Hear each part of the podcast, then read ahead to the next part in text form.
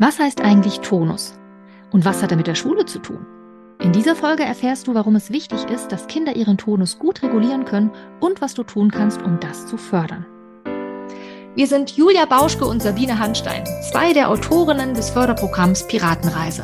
Wir sind überzeugt davon, dass eine gute Vorbereitung auf die Schule nicht am Tisch und auf dem Papier stattfinden, sondern an der natürlichen Neugier der Kinder und ihrer Spiel- und Bewegungsfreude ansetzen sollte. In unserem Podcast dreht sich darum alles um ein bewegtes Lernen.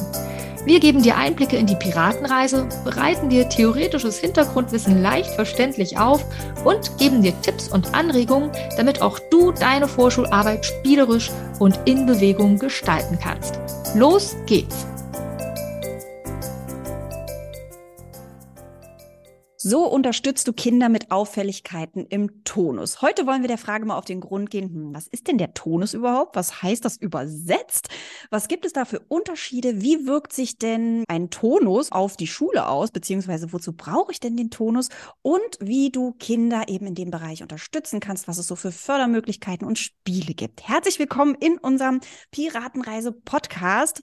Hier dreht sich ja immer alles um das Haus der Schulfähigkeit, um die Piratenreise. Und heute nehmen wir uns unserem Monatsthema, nämlich den Tonus, nochmal vor und schauen uns das ein bisschen an und wollen eben dieser Frage auf den Grund gehen. Ja, was ist denn der Tonus überhaupt? Und Sabine, du kannst doch da bestimmt eine wunderbare Definition rausgeben. Ich versuch's mal. leicht verständlicher Sprache ohne Fachchinesisch, bitte. Was heißt denn Tonus, bitte? Ja, Tonus. Tonus heißt im Grunde einfach nur Körperspannung, ja. Also es ist einfach ein Fachwort, Tonus. Wahrscheinlich hast du es schon mal gehört. Aber letztlich heißt es wirklich nichts anderes als Körperspannung. Damit ist also ja im Grunde die Fähigkeit gemeint, unsere Muskeln bzw. auch Muskelgruppen zu koordinieren und sie so einzusetzen, so anzuspannen in genau der Spannung, die wir eben brauchen, um bestimmte Tätigkeiten, Bewegungen, Bewegungsabläufe durchzuführen. Der Tonus ist damit also total wichtig, zum Beispiel, um uns überhaupt aufrecht halten zu können, ja, also um uns mhm. gegen Schwerkraft zu behaupten und uns eben auch bewegen zu können. Und das Spannende ist, dass der Tonus durch unsere Sinneswahrnehmung beeinflusst und gesteuert wird auch. Ne? Also wir bekommen Sinneswahrnehmung aus unseren drei Basissystemen. Damit sind das Gleichgewicht gemeint, die Tiefensensibilität und die Berührungswahrnehmung. Das sind die drei sogenannten sensomotorischen Basissinne. Und die sorgen dafür, dass wir dann in den Situationen, in denen wir eben uns verhalten müssen, mit genau der Körperspannung reagieren, die wir brauchen. Also wenn wir jetzt zum Beispiel uns auf den Stuhl setzen, ja, dann kann unser Gleichgewichtssystem uns mitteilen, okay, Kopf gerade oder eben nicht gerade. Die Haltung stimmt ja noch nicht ganz, um uns gegen die Schwerkraft Schwerkraft auszurichten. Das wird dann umgesetzt in Muskelbewegungen, ja, dass wir uns da aufrichten können. Natürlich noch mit viel mehr Informationen, die wir aus den Basisen bekommen. Also ich spüre auch zum Beispiel eben, wie mein, mein Po da auf dem Stuhl ist. Ich kann über die Tiefensensibilität wahrnehmen, wie meine Gelenke beispielsweise gerade angewinkelt sind oder gebeugt, gestreckt, wie auch immer, ja. Und das alles, diese ganzen Informationen, die laufen quasi im Tonus zusammen. Und damit ist der Tonus total wichtig, um flüssige Bewegungen zum Beispiel durchführen zu können und auch Bewegungen abzustoppen. Also wenn ich falle beispielsweise oder wenn wenn ich renne, ja, dass ich meine Bewegung unterbrechen kann. Und das bedeutet dann aber auch wieder im Umkehrschluss, dass wenn die Basissysteme nicht gut arbeiten, ja, also wenn die Informationen aus diesen drei Basissinnen nicht so gut bei mir ankommen, dann kann das natürlich auch Schwierigkeiten im Tonus, also im Spannungsaufbau, im Körperspannungsaufbau mit sich bringen. Julia, habe ich das so auf den Punkt gebracht oder Ja, ich finde, das war eine super Definition. ich mag es ja immer, wenn wir so Beispiele mit reingeben, also weil ich selber so am allerbesten lerne mit Bildern oder mit mhm. Beispielen von Kindern, äh, ja, weil man dann sich das einfach viel, viel besser vorstellen kann, was das überhaupt bedeutet. Deswegen, ich mag deine Definition immer, wenn du die so ähm, nochmal so präsentierst. Ja, aber lass uns doch mal überlegen oder mal ähm, auch beschreiben, was es so für Auffälligkeiten geben kann. Du hattest das eben auch schon kurz äh, angerissen, ja, also äh, zum einen, dass man eben auf dem Stuhl sitzen bleiben kann, ohne umzukippen. Oh. Oder du hattest eben auch noch was zum Thema Abstoppen oder runde Bewegungen, also beziehungsweise fließende Bewegungen genannt als quasi Konsequenz, dass wenn man den Tonus gut regulieren kann, beziehungsweise eine gute Muskelspannung aufbauen kann für die entsprechende Tätigkeit. Ist ja klar, ich brauche natürlich immer ganz unterschiedliche Muskelanspannungen, je nachdem, welche Tätigkeit ich ja. ausführe. Und das eben dann immer wieder anzupassen das ist ähm, ja eine angemessene Muskelspannung. Ich bekomme ja oft auch äh, Kinder oder wir Ergotherapeuten, aber auch Physiotherapeuten bekommen ja oft auch Kinder in die Praxis geschickt oder natürlich auch Erwachsene,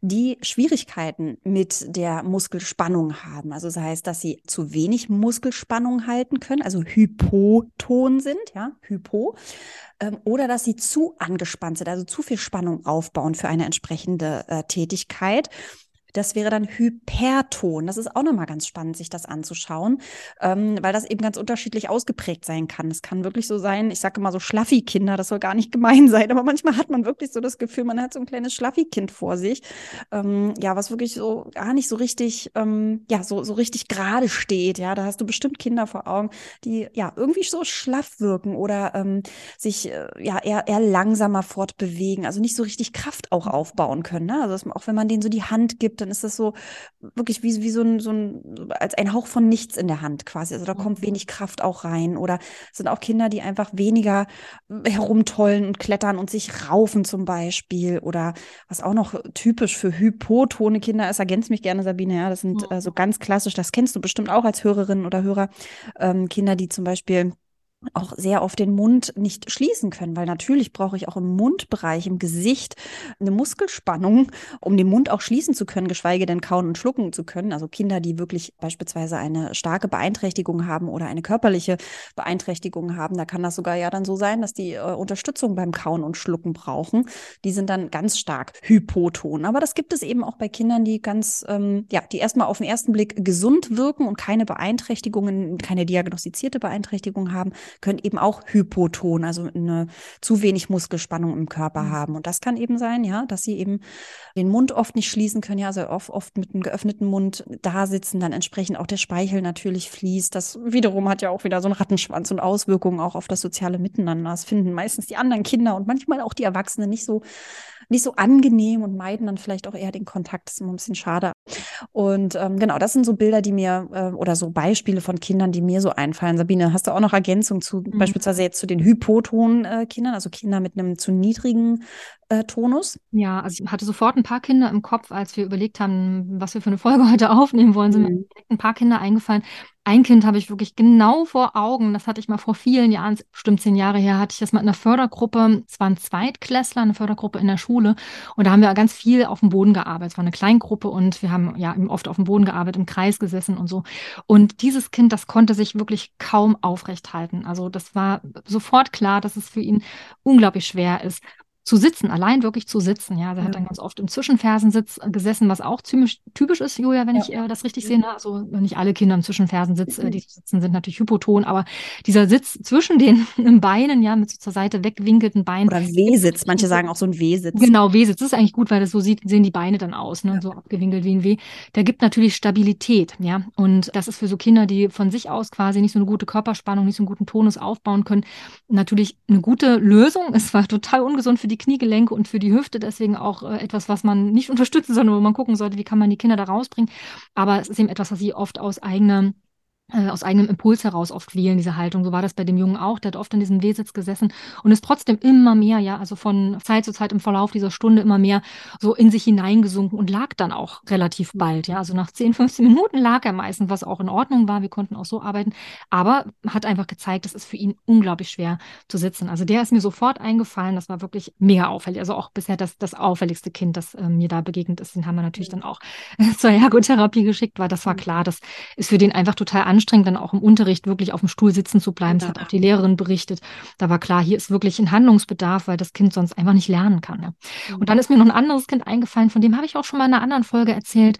Julia, als du gerade auch von diesem Speichelfluss- und Mundschlussthema gesprochen hast. Ne? Du hast ja gesagt, das ist auch oft so ein Thema bei hypotonen Kindern, dass sie dann den Speichelfluss nicht gut kontrollieren können, ne? weil der Mund eben nicht gut geschlossen werden kann. Habe ich auch sofort ein Kind im Kopf, bei dem das so war. Auch übrigens, der hat auch mal zwischen Fersensitz gesessen, ja, im B-Sitz, ähm, war auch immer so eher in sich ähm, zusammengesunken, ja, wirkte schlaff und kraftlos so insgesamt vom Körper her und hatte eben auch diesen tropfenden Speichel, was natürlich für ihn selbst sehr unangenehm war, aber eben auch ja für die anderen Kinder immer so ein bisschen was so, ah, das ist irgendwie so ein bisschen eklig, ne, bei dem tropft immer der Speichel, das, das ist natürlich wirklich dann schwierig für dieses Kind. Und mir fällt auch noch ein Kind ein, wo ich jetzt gerade über den anderen gesprochen habe, auch ein Junge, der ähm, äh, du hast doch vorhin gesagt, es gibt manchmal so Kinder, Julia, die, wenn die einem die Hand reichen, man hat, so, mhm. man hat so einen Hauch von nichts in der Hand. Ja. Den Jungen kann ich mich total daran erinnern, dass mir das total aufgefallen ist, immer wenn wir so Handreichungsspiele hatten. In der Piratenreise gibt es ja mehrere Spiele, wo man sich auch so an der Hand fest, zum Beispiel das Joho-Spiel, ne? oder, oder das äh, kleine Ahoi, wo ja. man einen Handdruck weitergibt, so im, im Kreis. Und da war das immer auch so, da hatte ich das Gefühl, so, ich habe so eine unglaublich weiche Hand. also nicht nur, dass er ganz leicht drückt, sondern es fühlte sich alles so ganz weich und ohne Widerstand an. Und bei dem Jungen, das wäre jetzt eine Frage an dich auch, war das auch ganz auffällig. Der hatte so, ja, so richtig überbewegliche Gelenke. Also wenn der sich so aufgestützt hat ähm, auf dem mhm. Boden, ja, dann hatte ich das Gefühl, der kann tatsächlich sein, ich weiß gar nicht, wie heißt das Gelenk, wo die wenn die Finger in die Hand quasi, in die Hand, in den Handballen reinwachsen, ist auch egal. Also dieses Gelenk, was dort äh, sozusagen ja. ansetzt, diese Gelenke, ja, das konnte der fast im rechten Winkel abwinkeln. Äh, ja, total ja. krass. Also würde ich nie können. Dann, ne? mhm. Genau, so überstrecken. Und das war mir da bei dem auch total aufgefallen, dass er nicht nur so einen schlaffen Tonus hatte, sondern eben auch wirklich in den Gelenken. Ja, also war einfach überbeweglich ne, und konnte mhm. da wirklich äh, ja Bewegungen ausführen, die äh, wir gar nicht konnten. Und das, da hatte ich auch das Gefühl, das ist so ein, steht so ein bisschen im Zusammenhang. Und der konnte auch zum Beispiel bei, das war mir auch sehr aufgefallen, zum Beispiel bei dem Spiel, wo die in die Rettungsreifen springen. Es gibt ja auf der ersten Insel ein Spiel, wo sie in Reifen springen, das sollen Rettungsreifen sein. Und der ist da sehr, hm, ich sage jetzt mal plump gehopst, ja, soll auch nicht wertend klingen, aber es war für ihn einfach schwer möglich, so Bewegungen abzufedern, ja, also weil er offenbar einfach diesen Spannungsaufbau eben nicht hinbekommen hat. Also an diese drei Kinder musste ich gerade spontan denken. Ja, ja mir fällt, ja. Entschuldige. Ich wollte sagen, ich hatte gerade überlegt, was man noch so ergänzen kann. Also Stifthaltung wäre natürlich auch noch so. Genau, das wollte ich nämlich auch gerade sagen. Da genau, fallen dir bestimmt, ja, da fallen dir bestimmt selbst auch äh, Kinder ein, ähm, wenn du jetzt gerade mit Kindern arbeitest im letzten Kita-Jahr, wo das Thema Schreiben, Namen schreiben vielleicht auch mal dran ist oder generell, wo die Kinder einfach gerne auch ausmalen oder eben auch nicht gerne ausmalen, weil gerade Kinder, die hypoton unterwegs sind, also wenig Muskelspannung aufbauen können, oder eine zu geringe Muskelspannung aufbauen können, denen fällt das natürlich auch unglaublich schwer, ausdauernd ein Bild auszumalen, also ein mhm. Ausmalbild zu färben weil es eben natürlich auch anstrengend ist und eine gewisse Spannung braucht, um diesen Stift überhaupt zu halten. Und da kann es passieren, dass dir vielleicht sowas auffällt, dass ja ein Hauch von Farbe auf dem Papier auftaucht, also so gut wie nichts, man schon wirklich genau hingucken muss. Ich übertreibe natürlich ein bisschen, bis da Farbe auf dem Papier äh, erscheint, weil ich brauche natürlich eine gewisse Spannung, um überhaupt Farbe, wenn ich jetzt mit einem Buntstift male, aufs Papier zu bringen. Oder du vielleicht aber sogar genau das Gegenteil schon mal gesehen hast, dass ein Kind den Stift wirklich so festhält, ähm, dass quasi die Mine eigentlich ständig abbricht und du richtig viel dicke Farbe auf dem Papier siehst, weil das Kind eventuell auch trotzdem eine mhm. Hypotonie hat, also zu wenig Tonus eigentlich aufbauen kann und es dann wirklich übermäßig versucht zu kompensieren. Kompensatorischer Hypertonus nennt man das dann. Also, dass man versucht, das auszugleichen, diese niedrigen Muskelspannung über extreme Anspannung, um überhaupt ein bisschen Farbe aufs Papier zu bekommen. Man kann sich vorstellen, dass das natürlich super anstrengend ist. Ja, also malen macht so sicherlich keinen Spaß, vor allem, weil das ja nicht unbedingt flüssiges Ausmalen ist, sondern eher ein zackiges Ausmalen ähm, also keine flüssigen Bewegungen und entsprechend natürlich auch das Ergebnis häufig aussieht, was ja für Kinder durchaus immer auch mal wichtig ist, ne? Nicht überzumalen, weil die anderen malen ja auch nicht über zum Beispiel, ja. Und das passiert natürlich eher bei einem Kind, was den Stift viel zu viel zu festhält. Und das sorgt häufig dann auch für Frust. Und wiederum das sorgt dann häufiger dafür, dass die Kinder diese Malsituation noch eher meiden. Ne? Und ja. das ist natürlich total dramatisch, weil gerade der Stift wird natürlich mit Eintritt in die Schule total wichtig. Ne? Mhm. Ja, also was du gerade erzählt hast mit diesem äh, starken Aufdrücken ne, und mit besonders viel Druck malen, das genau das war bei diesem Jungen, bei dem der Speicher auch so geflossen ist. Ne? Also das, da habe ich genau noch ein Bild vor Augen, wie er das Selbstbild gemalt hat. Äh, es gibt ja eine Aufgabe auch in der Piratenreise, wo die sich mal selber als Pirat malen sollen, die Kinder. Und da war das genau das, was du beschrieben hast. Also einmal war mir aufgefallen, ich habe noch ein Foto davon, deswegen habe ich es auch so richtig vor Augen, dass er mit der Hand, mit der er nicht gemalt hat, sich fast in den Boden gekrallt hat. Ja, also beim Abstützen hat wirklich richtig ähm, ja, auf den Boden gedrückt, sozusagen mit der anderen Hand. Ja. Und mit der Malhand eben wirklich so fest den Stift gedrückt. Die Linien waren wirklich richtig super deutlich. Es war ganz zackiges Malen. Es ist ihm richtig schwer gefallen, die Bewegungen zu, zu dosieren, dass wenn sozusagen das zum Beispiel der Kreis vom, vom Kopf geschlossen ist, ne, also dann nicht darüber hinaus zu malen. Oder mhm. alles, was er so versucht hat noch auszumalen, war ihm wirklich sehr, ja, an so zackigen Bewegungen. Kann man am Bild wirklich sehr deutlich ablesen. Und da war genau das zu beobachten, was du eben gerade beschrieben hast, dieser kompensatorische Hypertonus. Ja, also das war wirklich mega deutlich. Und umgekehrt aber noch, mir ist gerade noch ein Kind eingefallen, ein Mädchen, bei dem das auf dem Papier, also die hat auch einen ganz niedrigen Tonus gehabt, genau das Gegenteil war, was du eben auch schon kurz angerissen hast, Julia, zu gesagt hast, dass man da fast so einen Hauch von nichts hat. Ne? Also die Linie ist kaum zu sehen, die Farbe kann sich kaum vom Stift abreiben, weil einfach äh, mit zu wenig Druck der Stift geführt wird. Und da war das so, dass das Bild super blass war war, ja, und ähm, wirklich kaum zu, also die Konturen wirklich nur schwer zu erkennen waren. Er hat so ganz sachte auch ausgemalt. Und bei dem Kind war das eben wirklich interessant, nochmal eben auch im Gesamtbild, weil das auch in seinen Bewegungen in der Grobmotorik mir schon aufgefallen war. Auf der Körperinsel gucken wir uns das ja auch alles ziemlich genau an. Und das war beispielsweise so ein Kind, was bei dem Spiel Kartoffelsäcke unter Deck bringen, ja, also mhm. da große Schwierigkeiten hatte, die Bewegung abzustoppen, das auch mit hängenden Armen gelaufen ist. Das fand ich total auffällig, also hatte gar keine Dynamik äh, so auch in den Extremitäten sozusagen, also auch nicht in den Armen, was man ja normalerweise hat, wenn man läuft, ne? So. Sondern die hat da wirklich, die sind da nur so mitgeschlackert und es fiel ihr auch unglaublich schwer, diese verschiedenen, verschiedenen schweren Säckchen, Sandsäckchen, die ich da habe, bis zu zwei Kilo sind die maximal schwer. Das ist ja gar nicht so viel, aber es fiel ihr wirklich mhm. schwer, die da rein äh, zu werfen, dosiert sozusagen. Ne? Also weil die werden, also werden ja eigentlich nicht geworfen, werden gelegt, aber es war offensichtlich, dass das für sie schwierig war. Und da hatte mich das dann auch gar nicht überrascht, dass sie hier äh, dann auch in der Tonusregulation natürlich dann auch in der Feinmotorik Schwierigkeiten hat, wenn sich das schon im Großen gezeigt hat. Also das kann man vielleicht auch so grundsätzlich sagen, oder Julia, dass so Schwierigkeiten im Tonus sich dann eben nicht nur im Stift zeigen, ne, sondern dass man das in der Grobmotorik ablesen kann, dass man Hinweise Total. auch sieht in der Stifthaltung und dass sich dann oftmals so gegenseitig auch wirklich ganz gut bestätigt, oder?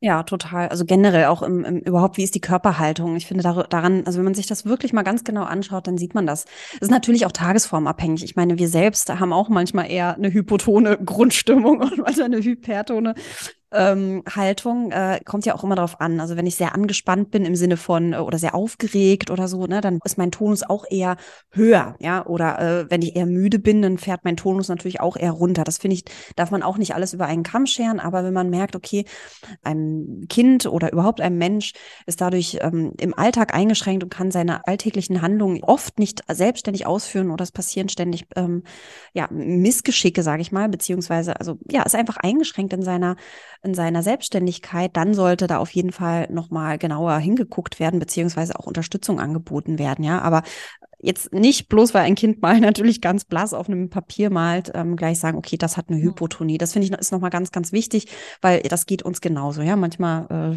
äh, clear ich meine Notizen auch irgendwie nur so auf dem Zettel, weil ich einfach mhm. vielleicht viel zu müde bin. Das finde ich ist nochmal ganz, ganz wichtig. Aber ich wollte nochmal ganz kurz was zur Hypertonie sagen, weil ich jetzt gerade so das Beispiel gegeben habe, je nachdem, wie man selber auch in welchem Gemütszustand man ist, ja. Also wenn du zum Beispiel selber sehr aufgeregt bist, dann kann ja so eine Anspannung, das ist es ja im Prinzip, auch durch deinen Körper hindurchkommen. Dann kannst du dir vielleicht auch vorstellen, wie du dann ähm, feinste Bewegungen ausführen würdest, wenn du sehr angespannt bist. Nämlich wahrscheinlich eher nicht so flüssig und nicht so rund, sondern eher abgehackt und zackig, ja. Und du so eine, wenn du so eine innerliche Anspannung hast, wahrscheinlich auch eher grundsätzlich etwas unruhiger bist oder äh, ja so ein bisschen ständig am Rumlaufen bist, weil du halt diese Anspannung hast, ja. Also runterfahren fällt dann ein Stück weit mhm. schwer. Da hast du bestimmt auch Kinder vor Augen, ja. Oder die beim Werfen, Sabine, weil du es eben meintest mit dem ähm, Abwehr, äh, mit den Kartoffelsäcken, mhm. ist mir mhm. auch noch so eingefallen, bei Mangos vom Baum werfen zum Beispiel. Mhm. Da hast du vielleicht Kinder auch dabei, die, äh, die können sich kaum bremsen, ja. Die nehmen so ein, so ein Säckchen zum Abwerfen und donnern das wirklich mit voller Kraft da an, ähm, an, an die Wand dran, um diesen Mango abzuwerfen. Ne? Also, weil da vielleicht so eine krasse Anspannung Spannung drin ist. Aber wieder, wie gesagt, das kann natürlich auch sein, weil vielleicht das Kind extrem aufgeregt ist, das vor der ganzen Gruppe zu machen, ja, oder äh, keinen Fehler machen möchte, ja, wer weiß, was da in dem Kind so an, an Gedanken vorgeht. Wenn man aber merkt, okay, das ist ein Kind, jetzt in der Hypertonie, ja, also mit einer zu hohen Muskelanspannung, was eben dadurch eingeschränkt ist, weil es beispielsweise nie zur Ruhe kommen kann oder es ihm sehr schwer fällt, nie ja nicht, aber schwer fällt runterzukommen, häufig in, in Bewegungsabläufen eher eher so ruckelig rüberkommt, ja, also mhm. keine geschmeidigen Bewegungen ausführen kann. Vielleicht äh, ja es auch schwerfällt, irgendwie abzubremsen beim Rennen, beim Laufen, ähm, seine Bewegungen gut zu steuern, fein zu steuern. Oder eben ja auch in der Stifthaltung auffällig ist oder beim Schneiden. Bei den ganzen alltäglichen Situationen, auch da ist natürlich Unterstützung angesagt, wenn eben der Alltag eingeschränkt ist. Weil wenn wir nachher wieder auf die Schule schauen, auf die schulische Situation aller spätestens da, fällt das den Kindern auf die Füße. ne? Hm, genau, also das kannst du ja auch mal selber im Selbstexperiment ausprobieren. Ergreift doch mal einen Stift, mal richtig mit richtig viel Druck, mit richtig viel Anspannung und versucht dann mal irgendwas Feines zu malen, ja, oder Linien nachzumalen. Dann merkst du wirklich, wie schwer das ist und wie viel Kraft das auch kostet, ja. Mhm.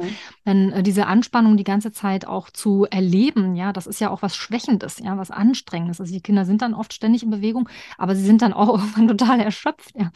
Und gerade ja, wenn es dann um so flüssige Bewegungen geht, wie sie in der Schule dann beim Schreiben eben nötig sind, ist es natürlich dann echt ein Riesenproblem, ja. Also diese Kinder Kinder haben dann wirklich große Schwierigkeiten, diese feinen Buchstaben aufs Papier zu bringen. Und das schafft Frust und gibt dann das Gefühl von so, ah, ich kriege das irgendwie nicht hin. Und solche Erlebnisse wollen wir den Kindern natürlich ersparen. Deswegen sollte man immer genau gucken, was ist denn jetzt genau das Auffällige bei dem Kind? Ne? Ist es irgendwas, wo wir vielleicht nochmal unterstützen können?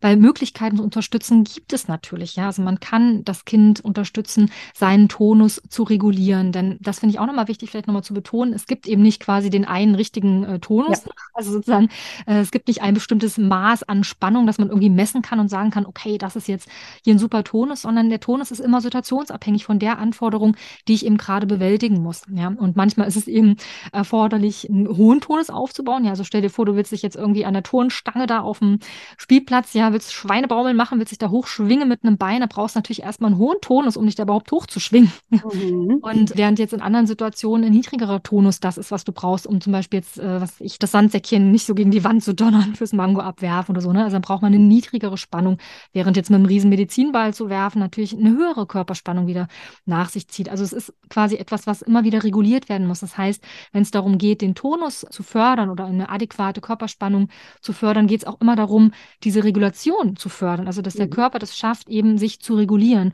Und da kommen wir dann eben wieder zu den Basissinnen zurück, weil ja nun mal der Tonus eben eine, eine Leistung ist, ja, wo sozusagen alle Informationen aus diesen Basissystemen eben zusammengeführt werden. Das, was eben aus dem Gleichgewicht, aus der Berührungswahrnehmung und aus der tiefen Sensibilität ankommt im Gehirn, das wird verarbeitet und wird dann eben in den der Situation ansprechenden Tonus übersetzt. Ja, wenn ich jetzt einen schweren Koffer anheben muss, ja, dann spüren meine drei Basissinne, okay, so und so viel Kraft brauche ich, dann kann ich entsprechend reagieren. Und Deswegen ist die Tonusregulation, und da wollen wir jetzt gerne nochmal hinkommen, eben immer auch ein Arbeiten an, ja, eben den Wahrnehmungen aus den Basissinnen. Oder Julia, kann man das so sagen? Ja, finde ich auch. Und das, das ist wirklich nochmal ein ganz guter Hinweis, dass du es eben nochmal gesagt hast, die drei Basissinne, weil wenn man die nochmal auf dem Schirm hat, kannst du ja hier auch nochmal durch unseren Podcast scrollen oder in unserer Schatzkiste nachgucken. Oder vielleicht hast du ja unseren Workshop zum Haus der Schulfähigkeit, da gehen wir ja ganz gezielt nochmal auf die einzelnen Bausteine ein, nämlich Gleichgewicht, Tiefensensibilität und, und, und, und äh, Berührungswahrnehmung. Mhm. Ähm, weil wenn du dir die drei Bausteine wirklich nochmal so vor Augen führst, wo diese Fähigkeiten oder diese Basissinne eigentlich drinstecken, in welchen Spielen, ja, also dann kommst du sicherlich auf Ideen, wie du die Kinder unterstützen kannst, auch in dem Bereich. Ja? Also wie du die Basissinne fördern kannst, weil dann arbeitest du auch am Tonus. Das finde ich ist wirklich nochmal eine ganz gute, äh, also so eine, so eine Überschrift quasi als generelle Idee. Ja? Also wenn du dir überlegen sollst, wie kannst du ein Kind mit einer Tonusproblematik unterstützen, schau dir die drei Basissinne nochmal an, Gleichgewicht, Tiefensensibilität, Berührungswahrnehmung. Das sind quasi die Bausteine, die, wie du eben schon gesagt hast, Sabine, wie die dafür sorgen, dass unser Tonus, also dass wir unseren Tonus gut regulieren können mit dafür sorgen, genau, weil das sind die Informationen, die der Körper braucht. Und wenn du überlegst, okay, mit welchen Spielen fördere ich denn das Gleichgewicht? Ja, da fallen dir bestimmt viele Spiele ein, ja, oder viele Angebote, Spielangebote. Mit welchen Spielen fördere ich denn die Berührungswahrnehmung? Mit welchen Spielen denn die Tiefensensibilität? Ja, wenn du also das verstanden hast, was das bedeutet, dann kannst du wunderbar auch Spiele ableiten oder eben auch mit den Eltern natürlich nochmal überlegen. Ja, also wenn die das, wenn du ihnen das mit ihnen auch erarbeitest und auch den Eltern vielleicht aufgefallen ist, ja, mit dem Tonus, mit der Muskelspannung, das fällt uns auch in dem Bereich auf. Der hat manchmal Schwierigkeiten, seinen Rucksack aufzusetzen, weil das so schlaffi wirkt oder so. Oder den überhaupt über mehrere Meter zu tragen, den schweren Rucksack äh, für den Ausflug, weiß ich nicht. Dann kann man eben gemeinsam mit den Eltern überlegen, was sind denn Spiele auch zu Hause oder was könnten denn Angebote zu Hause sein, um diese drei Bereiche zum Beispiel zu fördern. Und ähm, das finde ich ist eine total hilfreiche, ähm, ja, einfach total hilfreich, um auch ganz individuell für jedes Kind zu überlegen, weil wir können dir jetzt natürlich ganz viele Spielideen und Fördermöglichkeiten sagen, machen wir auch gleich, mhm. aber die müssen ja nicht immer für jedes Kind passen, ja, vielleicht sagen wir dir, was weiß ich, Bordstein klettern, weiß ich nicht, oder auf dem Berg raufklettern, aber für dieses Kind ist das null interessant, ja, dann bringen dir diese Fördermöglichkeiten nichts, aber du kannst ja überlegen, was interessiert denn dieses Kind und wie könntest du da die drei Basissinne mit unterbringen? Das finde ich, ähm, ja, einfach nochmal, ich glaube, mit der hilfreichste Gedanke, hoffentlich, mhm. einfach um selber nochmal zu überlegen, überlegen, was für das jeweilige Kind passend sein könnte. Mhm. Genau. Lass uns doch trotzdem nochmal überlegen, ja. welche Spiele oder Übungen wir besonders geeignet finden, um jetzt den Tonus in seiner Gesamtheit sozusagen zu fördern. Ne? Weil in diesen ja. Spielen steckt natürlich auch ganz viel Förderung der Basissinne drin, weil das ist ja nun mal immer die Grundlage davon. Welche Spiele fallen uns denn ein, um eine gute Regulation von Körperspannung zu unterstützen. Das erste, woran ich immer sofort denken muss oder generell eine, eine sportliche Übung sozusagen, die, an die ich immer denken muss, ist der Krebsgang. Ich liebe den Krebsgang. Ja. Und wir haben ja auch in der Piratenreise ein Spiel mit drin, die verstopfte Schatzhöhle ist das, wo die Kinder im Krebsgang unter einem Tisch durchkriechen, ja, und dabei sogar noch etwas auf dem Bauch transportieren. Also zum Beispiel ein Kissen oder irgendwie ein Sandsäckchen oder so. Und der Krebsgang, äh, den kennst du ja bestimmt, ne? Also da geht man quasi auf alle Viere, aber eben der Bauch ist nach oben und nicht nach unten, ist also kein Krabbeln, sozusagen das umgekehrte Krabbeln. Und der erfordert natürlich eine hohe Muskelspannung, um sich da zu halten, um das Gleichgewicht auch zu halten. Ja, weil jedes Mal, wenn ich aus dem Gleichgewicht gerate, auch nur minimal, indem ich da einen Fuß oder ein Bein hebe, ja, also da muss sofort mein Körper mit einer Anpassung des Tonus in den richtigen Muskeln, ja, in den richtigen Muskelpartien reagieren. Das heißt, du hast wirklich eine super Tonusaktivierung darin, ja. Überhaupt ist, das kann man vielleicht so als Oberbegriff auch sagen, alles, was in Bewegung ist, natürlich immer eine Tonusförderung, ja, oder eine Tonusaktivierung, ja, weil immer, wenn ich mich bewege, ja, sind ja meine Muskeln im Spiel und dann reguliere ich und fördere ich sozusagen den Tonus. Aber Krebsgang finde ich immer wieder super und da fällt mir übrigens auch wieder ein, ist auch ein Spiel, wo du super beobachten kannst, ob Kinder Schwierigkeiten haben eben im Tonus, mhm. weil Kinder, die eben hypoton sind, also einen niedrigen Tonus haben, das sind dann zum Beispiel die Kinder, bei denen der Po so fast über den Boden schleift oder die dann die Zunge zwischen den Zähnen haben, ja, weil es so mhm. anstrengend ist, also wo du wirklich merkst, so, boah, für die ist das echt so richtig hart. Ja. Krebsgang ist auch eine deiner Lieblingsübungen. Total, genau, weil man es auch vor allem auch so schön abwandeln kann, beziehungsweise ja steigern kann. Du hast es eben schon gesagt, man kann ja auch Gegenstände damit äh, transportieren, die sich natürlich gut auf den Bauch legen lassen. Ähm, aber man kann Ein Ball. Allem, genau, kein Ball unbedingt. Sehr gemein, oh, das ist gemein. ähm, sondern ähm, man kann ja auch mit dem Gewicht arbeiten, weil dann habe ich natürlich auch immer wieder eine Tonusanpassung mhm. drin. Du hast es eben schon gesagt, mit dem eigenen Körper ist natürlich ständig eine Regulation oder eine Tonusanpassung nötig, aber auch wenn ich äh, unterschiedliche Gewichte hin und her transportiere. Das müssen jetzt keine 10 Kilo sein, ist klar, ne? Aber wenn ich eben einen leichten Ball, einen Federball nehme ähm, oder eben ein Sandsäckchen, was dann doch mal ein Kilo wiegt, ja, oder, oder ein halbes oder Kilo, auch eine 500 Feder, Gramm. Die von der Bewegung oder auch eine Feder, ja. weggeweht werden könnte, wo man super langsam sich bewegen muss. Genau, genau. Ne? Also da kann man wunderbar abwandeln, variieren, steigern oder eben auch vereinfachen. Ne? Das kann man natürlich auch nochmal schauen, was, was, was äh, braucht das Kind, damit es ihm äh, vielleicht leichter fällt. Dann ist es eben nicht unter den Tisch durch, sondern erstmal nur von rechts nach links. So, da muss es das nicht auch noch koordinieren, dass es nirgends anstößt, sondern erstmal im, frei im Raum umher. So, also da gibt es ja auch Möglichkeiten, das anzupassen. Ansonsten wäre mir auch noch eingefallen, es macht den meisten Kindern total viel Spaß, wenn man irgendwie eine einfach irgendwie so eine Umzugskiste noch irgendwo rumzustehen hat, ja, oder einfach eine große Kiste, da zwei Seile ran, rechts und links an die ähm, quasi an die Henkel, ne, Henkel sind es ja dann nicht, aber an die Griffe, ne? Mhm. also diese, diese Mulden, wo man, die, die ja. Griffe sind.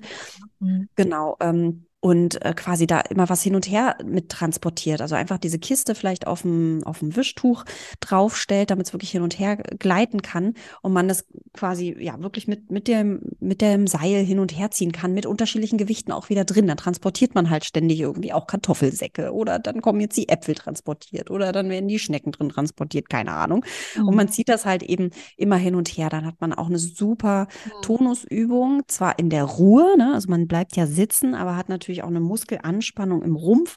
Und ähm, was ich ja immer auch ganz gut finde als Unterstützung, gerade auch im Hinblick auf die Stifthaltung, ist dieses am Seil ziehen, ja am besten so ein Tau, damit es eben nicht, also finde ich noch besser, so ein richtiges Tau, um diese Bewegung, ja, wenn ich so ein Tau ziehe, wenn man sich das mal vorstellt, dann habe ich ja diese Handöffnung auch mit drin. Und die brauche ich eben auch, die nennt sich Supination, also dieses Handdrehen, also von Daumen nach unten, von nach Daumen nach oben, ähm, dass man, äh, das hat man wunderbar, wenn man so Tau ziehen zum Beispiel macht macht. Also wenn man mhm. etwas äh, mit einem Seil zu sich hinzieht oder eben, was ich auch gerne mache, aber das hat man natürlich nicht immer, ist, ähm, ich habe so ja eine Sprossenwand in der Praxis und da hängt eine Rutsche dran und ich mache da gerne an eine Sprosse auch ein Seil dran oder eben auch so ein Tau. Mhm. Und dann sollen die Kinder unten auch an der Rutsche knien und sich dann eben auch zum Beispiel auf so einem Wischtuch oder auf einer umgedrehten Teppichfliese hochziehen. Das ist super anstrengend, das mal ja. selber zu machen, aber auch eine wunderbare Übung, um den Tonus auch zu fördern. Also die, den Muskel, äh, generell den Muskelaufbau natürlich zu fördern, aber auch eben die Tonusregulation, also die Muskelanspannung und Entspannung auch zu mhm. trainieren, da auch fördern, zu fördern. Genau. Und auf dem Spielplatz ist ja überhaupt natürlich irgendwie die Rutsche hochklettern, mhm. ne? die Rutsche sich hochziehen. Oder oft gibt es ja also auch so Schrägen, wo dann Seile runterhängen, ja, wo man dann über so eine Schräge sich hochziehen kann. Im Grunde das, was Julia gerade schon beschrieben hat, gibt es ja ganz oft auch auf Spielplätzen. So eine Schräge, wo man sich dann hochziehen kann. Und wo du jetzt gerade das mit dem Ziehen nochmal angesprochen hast, generell als auch etwas, wo man Tonus natürlich aufbaut, ist, also eins meiner Lieblingsspiele ist ja die Floßfahrt. ja, der, die musste ich auch sofort denken. Genau, ne? also das ist einfach auch so ein einfaches Spiel, dass du mhm. wirklich im Alltag ständig immer wieder einfach mal einbauen kannst, wenn du Platz hast auf dem Boden, wenn du einen Boden hast, möglichst ohne Teppich, ja, also es geht gut in einem Bewegungsraum oder vielleicht in einem Raum, wo ihr immer esst, alle Stühle und Tische mal zur Seite macht. Nimm dir einfach so einen Scheuerlappen, Julia Scheuerlappen, das haben wir letztes Mal geklärt. Ja. Das heißt Scheuerlappen. es gibt so ein paar Wörter, wo wir immer wieder nicht wissen, wie die heißen, aber jetzt heißt Wischlappen oder Scheuerlappen. Genau, diese großen quadratischen Lappen, ne, kann man sich draufsetzen im, wie heißt nochmal dieser Sitz, der nicht zwischen Fersen sitzt, ist, Julia? Der Fersensitz? Also Fersensitz, genau. natürlich. der Fersensitz. Genau, also quasi auf die Unterschenkel setzen, auf den Fersen, na klar, Fersensitz. und dass man sich dann quasi in so einem Hauruck nach vorne zieht. Ne? Also das mhm. ist was, da brauchst du auch wahnsinnig viel Kraft. Probier das mal selber aus, ist echt anstrengend, aber ist eben etwas, was wirklich die Körperspannung oder den Tonus echt stärkt. Das ist einfach auch Krafttraining, ja. Und genauso gerne mag ich das Spiel Ausrüstung mit dem Beiboot an Land bringen. Das ist so ein bisschen, was gerade Julia beschrieben hat mit der Umzugskiste. Sowas kannst du natürlich auch ganz einfach machen, wenn du gerade keine große Kiste parat hast. Einfach mit einer Decke, ja, setzt da ein, zwei Kinder drauf und die anderen ziehen die Kinder. Da hast du eine super Förderung des mhm. Tones, sowohl für die Kinder, die ziehen, ja, weil das ja. steckt natürlich ganz schön Kraft drin, als auch für die Kinder, die drin sitzen, weil die müssen ja ständig dieses ruckartige Anziehen, Abstoppen mit dem Körper ausgleichen, um nicht umzufallen, ja. Also es ist auch unglaublich tonusstärkend, gerade so im Bauch, Rücken, Rumpfbereich, ne, so finde ich ein Spiel, das äh, super schön ist und auch noch dazu echt viel Spaß macht und gerade wenn ihr es dann so wie in der Piratenreise so macht, dass ihr vielleicht auch Gegenstände von der einen Raumseite zur anderen transportiert, dann ist da auch so richtig was los für die Kinder. Ne? Also das macht einfach total Spaß, fiel mir gerade noch ein. Ja, genau. Also du hattest es eben auch schon gesagt, alles, was so auf dem Spielplatz angeboten wird, klettern, irgendwo langhangeln, das sind natürlich alles Möglichkeiten, wie man den Tonus ähm, auch aufbauen kann. Übrigens, in unserer Schatzkiste ist ja das Monatsthema Tonus gerade dran. Da haben wir auch das Spiel, die verstopfte Schatzhöhle, nochmal als PDF für dich hinterlegt. Da kannst du es dir nochmal angucken und die Spielbeschreibung nochmal genauer anschauen und das vielleicht gleich mal ausprobieren mit deinen Kindern. Und es gibt darin auch, würde ich direkt noch ergänzen wollen, äh, weil ja unser Monatsthema jetzt Tonus ist, gibt auch ein Audio dort hinterlegt zum Thema Tonus und Stifthaltung, wo wir darauf nochmal ein bisschen genauer eingehen, beziehungsweise Julia hat da ganz schön erklärt, inwiefern Tonusregulation und Stifthaltung was miteinander zu tun haben, denn das kann man wirklich, haben wir ja vorhin schon mal angesprochen, also sollte man echt nicht unterschätzen, wie wichtig das ist, gerade eben auch in der Handmotorik gut den Tonus regulieren zu können, weil natürlich mhm. nur mit einer guten Tonusregulation ist es eben möglich, den Stift genau mit der Körperspannung, mit der Spannung in den Fingern zu halten, die eben nötig ist, damit ich eben nicht zu fest drücke und ins Papier meißle oder eben zu leicht wie mit einer Feder da übers Papier streiche, sondern eben genau mit dem Druck den Stift greife, den ich brauche, damit ich da gut schreiben kann und eben auch feine Bewegungen ausführen kann. Es geht ja nicht nur darum, dass ich die Farbe quasi vom Stift in der entsprechenden Stärke dann auf dem Papier habe, sondern der Tonus ist ja eben auch wichtig, dass ich auch diese feinen Bewegungsabläufe ausführen kann. Und die sind mhm. ja echt super filigran und echt schwierig. Darum lohnt es sich echt, sich auch die Stifthaltung nochmal genauer anzugucken. Da ist natürlich der Tonus nur eine Komponente, die so in diese Stifthaltung und in die Schreibmotorik reinfließt aber eben eine wichtige. Ne? Deswegen lohnt sich da auf jeden Fall, das nochmal anzuschauen. Übrigens haben wir dazu vor kurzem einen Blogartikel geschrieben, der sich ganz intensiv mit dem Thema Stifthaltung beschäftigt, also was es so für Arten der Stifthaltung gibt und wie man sie eben fördern kann, schon früh fördern kann, wie man eben vor allem diese Teilfähigkeiten, wie zum Beispiel Tonusregulation, aber eben auch andere, äh, die da noch so drinstecken, fördern kann. Auch das kannst du dir gerne mal anschauen. Da werden wir am besten in den Show Notes einfach nochmal den Link ja. reinsetzen. Oder Julia, da gibt es jetzt auch noch ein schönes PDF dazu, weil wir haben so viele Nachfragen bekommen, ob es den Artikel nicht vielleicht vielleicht auch zum Download geben könnte und haben jetzt äh, das als PDF erstellt. Also das kannst du dir da auch direkt runterladen, falls du das mal gerne teilen möchtest mit Kolleginnen oder mit Eltern. Genau, Stifthaltung wäre noch so ein Aspekt. Jetzt sind wir ein bisschen vom Thema abgekommen, Julia. Ne? Eigentlich wollten wir gerade noch über Fördermöglichkeiten sprechen.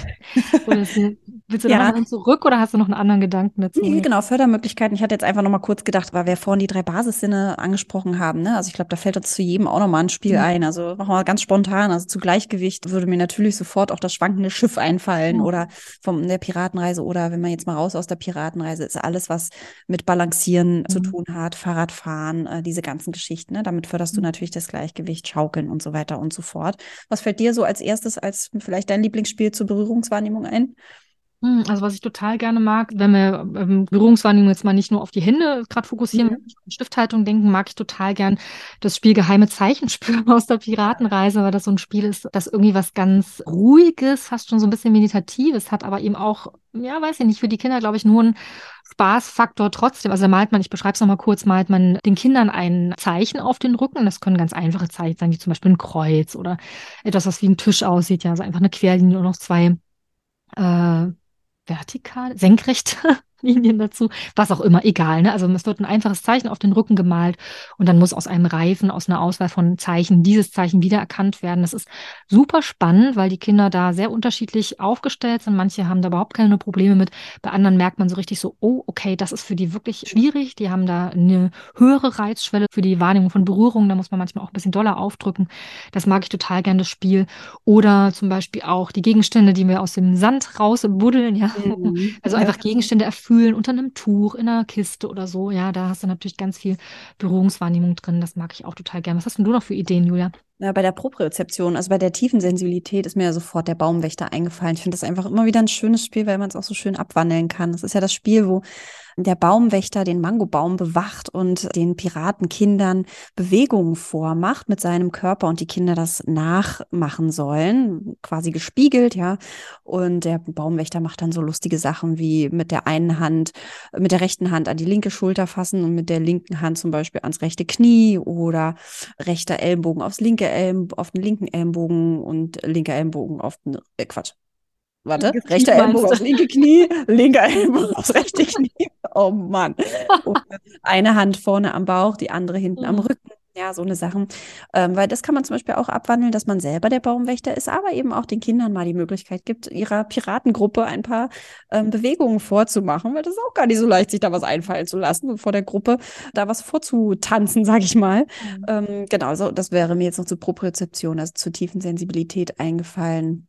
Und noch ein äh, Spiel, was wieder alles mhm. verknüpft, vielleicht noch, um das ja. abzurunden, weil wir jetzt so die Teilbereiche aufgezählt haben, nochmal die Basis sind und eben den Tonus natürlich auch schon hatten.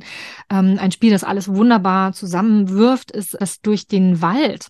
Mhm. Da müssen sich die Kinder nämlich durch ein Gewirr von Beinen, ja, also die die Kindergruppe sozusagen bildet, äh, die Beine sollen sozusagen die, die Baumstämme der Palmen darstellen und alle stellen sich ganz eng beieinander und ein Kind soll dann zwischen diesen Beinen hindurchkriechen. Da hast du natürlich alles drin. Ne? Also es ja. ist Gleichgewicht drin, dass die Berührung Berührungswahrnehmung drin und natürlich auch diese Tiefensensibilität über die Muskeln und Gelenke und eine unglaubliche Tonusaktivierung, weil das ist mhm. echt schwer, sich zwischen diesen engen ähm, Baumstämmen, sag ich jetzt mal, jetzt durchzuwinden. Und das ist auch mal schön, den Kindern dann noch zu überlassen, zu bestimmen, ob das jetzt eher ein enger Wald sein soll oder der gerade ein bisschen mehr Luft haben soll, ja, dass man da leichter durchkommt. Auf jeden Fall ist das etwas, was total Spaß macht und bei den Kindern immer super gut ankommt und was du auch ganz einfach im Kita-Alltag mal, gerade wenn mal irgendwie eine Lücke ist und denkst, mal hast du Lust, irgendwie einen Input reinzugeben, ne? dann so, komm, wir kriechen mal durch den Wald, stellt euch mal alle auf, ne? da genau. sind eigentlich alle sofort dabei, macht total Spaß. Genau. Und lustig ist, wenn du dich dann selber noch durchquetscht, das finden die Kinder immer total lustig, wenn du da auch noch durchkriechst.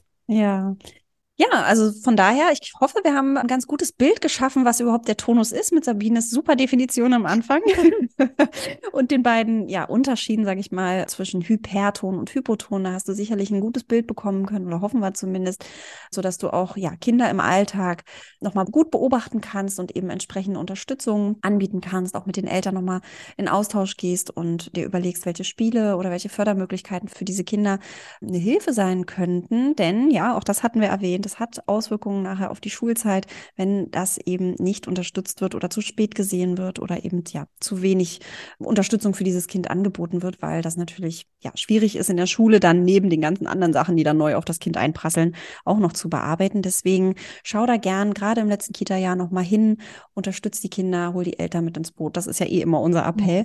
Und ja, wenn du da noch mehr reinsteigen möchtest, dann haben wir vorhin schon erwähnt, in unserem Vorschulkalender findest du auch noch das Spiel von dem Sabine eben gesprochen hat, die verstopfte Schatzhöhle und auch noch einen kleinen mini-theoretischen Input. Da findest du ja jeden Monat ein neues Monatsthema. Eben in diesem Monat ist es der Tonus. Den Vorschulkalender findest du in der Schatzkiste. Da sind auch noch ganz viele andere Sachen für dich hinterlegt. Also schau da gerne mal vorbei. Die kostet dich auch kein Geld. Wir hinterlegen die hier auch in den Shownotes nochmal als Link, dass du dich da einfach für anmelden kannst und verlinken nachher auch noch den Blogartikel, von dem wir vorhin gesprochen haben zum Thema Stifthaltung. Da findest du ja auch nochmal das PDF, was wir dir schön hergerichtet haben mit schön schönen Bildern und auch hilfreichen Fotos, wo nochmal alle Stift oder einige, nicht alle, aber einige Stifthaltungen hinterlegt sind, die günstig sind und eben ungünstig. Dann kannst du nochmal genau drauf schauen, wie sieht das so bei den Kindern aus, mit denen du so arbeitest. Und es finde ich auch nochmal einen ganz schönen äh, Blogartikel, Sabine, der zum Thema Sitzen, weil der sicherlich ja, auch spannend für dich sein kann, weil das vielleicht auch ja durchaus mal eine Frage von Eltern ist, könnt ihr nicht mal mit den Kindern still sitzen üben, weil in der Schule müssen die das ja auch können. Da haben wir dir auch nochmal einen Blogartikel fertig geschrieben. Da kannst du nochmal schauen, was man zum Sitzen eigentlich alles braucht und wie du Sitzen wirklich trainierst, nämlich nicht durch Sitzen. Das können wir schon mal vorwegnehmen. Genau, also schau da gerne mal rein.